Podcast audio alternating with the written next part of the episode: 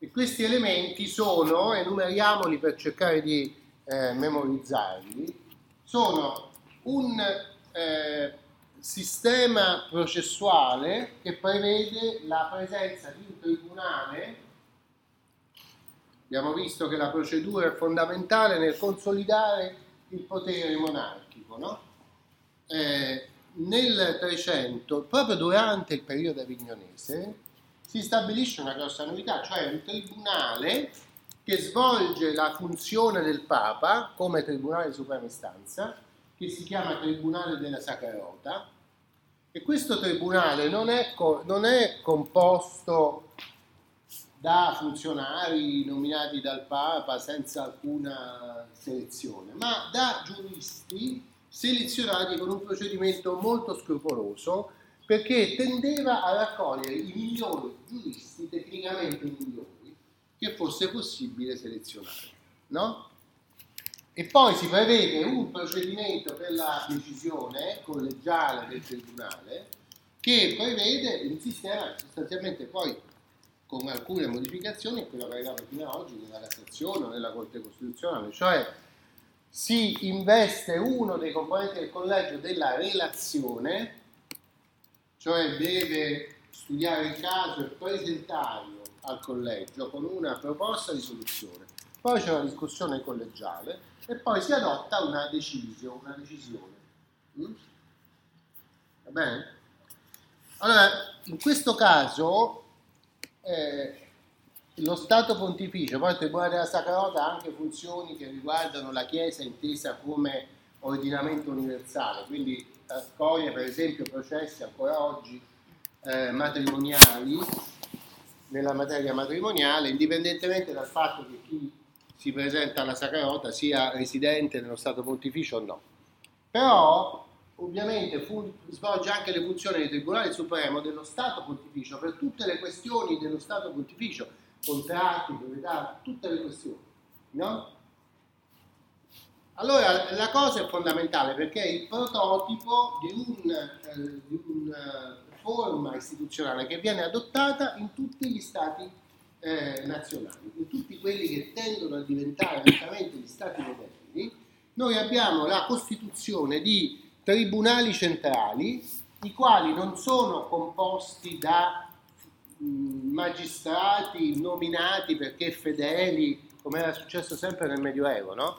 Cioè persone non competenti di diritto, ma invece sono composti di giuristi che sono competenti di diritto i quali dunque prendono la decisione nel nome del sovrano, tutte le decisioni sono sempre fatte nel nome del re o nel nome del Papa in questo caso. No?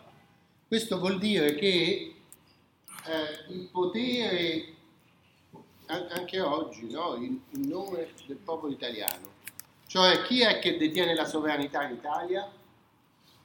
Come dice la Costituzione? La sovranità appartiene e come dice il giudice quando pronuncia la sentenza? Il nome perché? Perché sta menzionando il, il, il sovrano, il sovrano del popolo.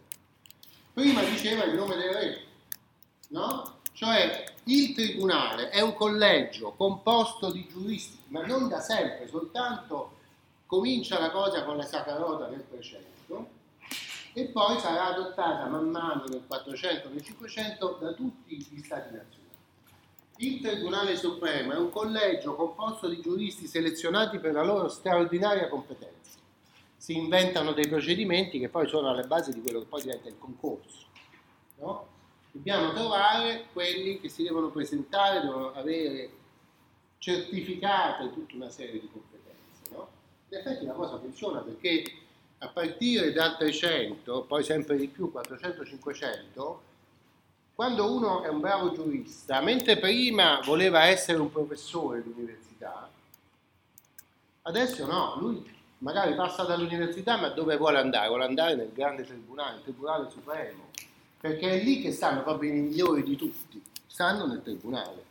C'è un'osmosi che oggi non c'è più fra insegnamento, attività di giurista e poi passaggio dentro al tribunale. Oggi non, non succede più perché uno quando si è laureato magari prova a fare concorsi in magistratura, riesce a entrare e eh, entra dentro e non passa all'università, anche se i magistrati spesso cercano di essere invitati a fare delle lezioni, come se gli fosse rimasta una, una nostalgia della situazione dell'antico regime in cui uno poteva fare un po' il professore e poi fare il magistrato, no? Quindi stanno sempre lì a cercare di essere invitati a fare lezione e, e ci, ci, provano molto gusto, no? Mentre noi non cerchiamo di essere invitati a giudicare nel, nel tribunale, no? Vabbè, comunque questa, questa struttura che è proposta del Tribunale della Sacra Rota poi diventa, si espande dappertutto. Questi tribunali centrali composti di giuristi che fanno, perché sono dei grandi giuristi, applicano la logica giuridica del complesso molto complicato di fonti vigenti, diritto civile, diritto canonico, eh, statuti, consuetudini, leggi del regno, eh, precedenti di altri giudizi dati dalla stessa magistratura e così via. Tutto questo complesso che è difficile da conoscere lo applicano ai casi che gli sono presentati e giudicano, decidono in nome del sovrano. Perciò, vedete, c'è l'idea che il sovrano comprenda in qualche modo tutto l'ordinamento vigente e che dunque quello che prima era stato il consiglio dei sapienti che dovevano consigliarlo a prendere le decisioni, eccetera, si istituzionalizza e diventa un collegio giudicante che fa le veci del sovrano, hm?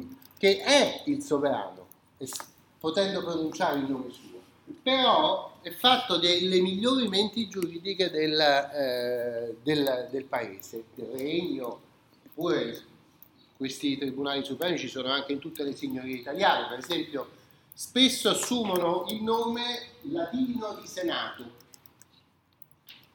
Senato eh, per esempio si chiama quello di Milano, si chiama quello di Torino e in Francia si chiama Parlement de Paris, Parlamento di Parigi, ma i giuristi lo chiamano Senato.